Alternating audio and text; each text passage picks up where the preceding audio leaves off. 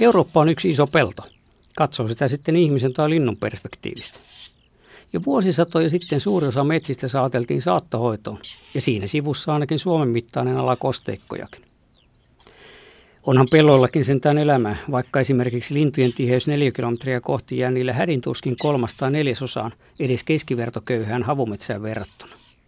Toki siitä sopii iloita, että pelloille on sopeutunut kymmenien lajien joukko, jota ei metsissä tapaa, ja joka on viljelymailta saanut viimeisen turvapaikan arojen, kosteikkojen ja luonnonniittyjen korvikkeeksi. Mutta nyt EU on piiskanut maataloutensa lintujen surmanloukuksi. Peltolintujen kannat ovat romahtaneet Euroopassa puoleen 30 vuoden takaisista, moninkertaisella syöksykierteellä verrattuna metsien, vesien ja rantojen lajeihin. Miljoonia lintuja on kadonnut melkein hetkessä. Kiuruja, töyhtöhyppiä, kuoveja, kivitaskuja, hemppuja ja kymmeniä muita lajeja. Valtaosa Euroopan uhanalaisista linnuista on peltolintuja. Kaiken surkeuden keskellä on yksi häviäjä ylitse muiden. Turkin pyy. Tai peltopyyksi sitä useimmat sanovat, vaan kohta paljastuu, miksi oikea nimi nimenomaan Suomessa on turkinpyy. Tämän palleromaisen peltokanalinnun kokonaiskanta on luhistunut Euroopassa seitsemäsosaan 30 vuodessa. Syykin on selvillä. Yltiötehokas, agrobisnekseksi sanottu tehomaatalous tuholaismyrkkyineen, lannoitteineen ja maan lyttyyn painavine koneineen. Nämä teknologiat ovat hävittäneet lintujen ja muiden eläinten ruoan ja suojan välimereltä perämerelle.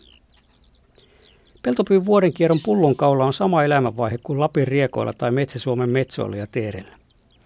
Untuvikoille ei riitä enää tarpeeksi hyönteisiä kesänkorvan kuoriutumisvaihetta seuraavina viikkoina. Kun peltojen rikkaruohokasvustot on myrkytetty ja metsien mustikan varvikot huvenneet neljännekseen entisestä. Kun lämmenneet kevät ovat aikaistaneet pesimäkautta, mutta alkukesän lämpötilo ja ilmastokaos ei ole nostanut yhtä paljon.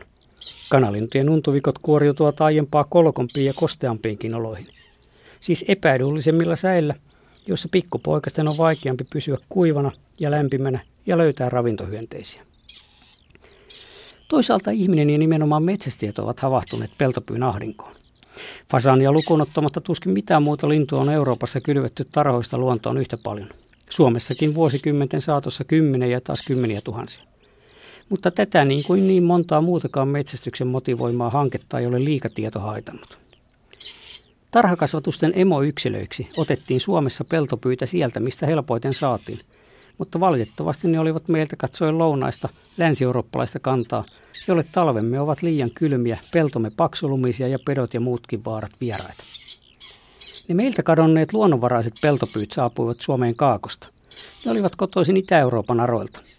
Nämä turkinpyyksi sanotun alalajin etuvartiot pyrähtivät tänne Laatokan kahta puolta. Ensimmäinen tieto nyky-Suomesta on Laatokan Karjalan emäpitäjän Uukuniemen kirkonkirjoista vuodelta 1694.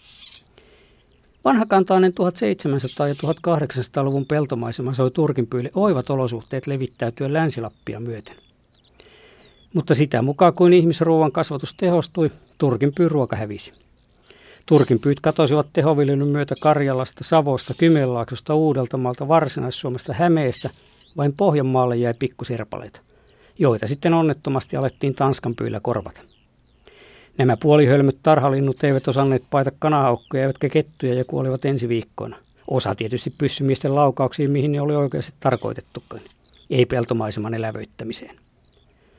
Kun alalajiongelma vihdoin tajuttiin, on oikeita turkinpyytäkin yritetty palauttaa sellaisille lakeuksille, joilla on vielä avoijia, ladonreunuksia ja pientareita hyönteisiä kuhisevinen rikkaruohostoineen. EUn tuellakin vähän aikaa 2000-luvun alussa ymmärrettiin luoda peltopyille suosiollisia pellonsirpaleita, mutta nyt tämä viisaampi politiikka on taas historiaa, ja joka neliösentti kynnetään ja kylvetään ihmisen tarpeisiin vaan kuinka terveellistä ruokaa saa ihminenkään ylimyrkytetyiltä, ylilannoitetuilta ja ylimyllätyiltä pelloilta, joilla eivät pysy hengissä linnut eikä muukaan elämä. Vehnän tai ohran korret enää viimeisenä elomerkkinä.